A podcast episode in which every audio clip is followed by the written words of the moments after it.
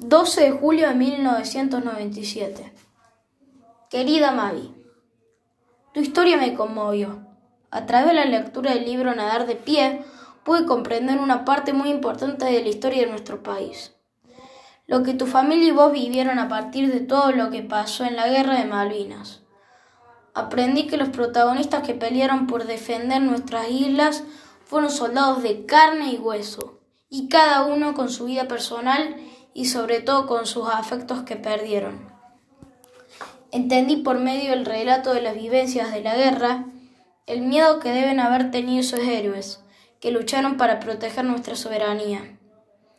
Te quiero decir que yo también vivo y siento, en carne propia, ese vacío, porque yo perdí a mis abuelos y sé lo que se siente cuando las personas que amamos nos dejan.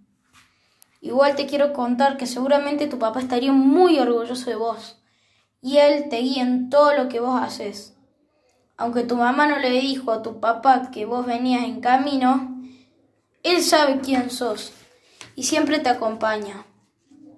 Aprovecha a tu abuelo Mateo, que es muy buena persona y siempre va a tratar de ayudarte, porque los abuelos son así, lo mejor que tenemos nosotros. También disfruta de tu familia, que aunque haya algunos defectos, siempre van a estar con vos. Un abrazo cargadísimo de cariño y un saludo para toda la familia.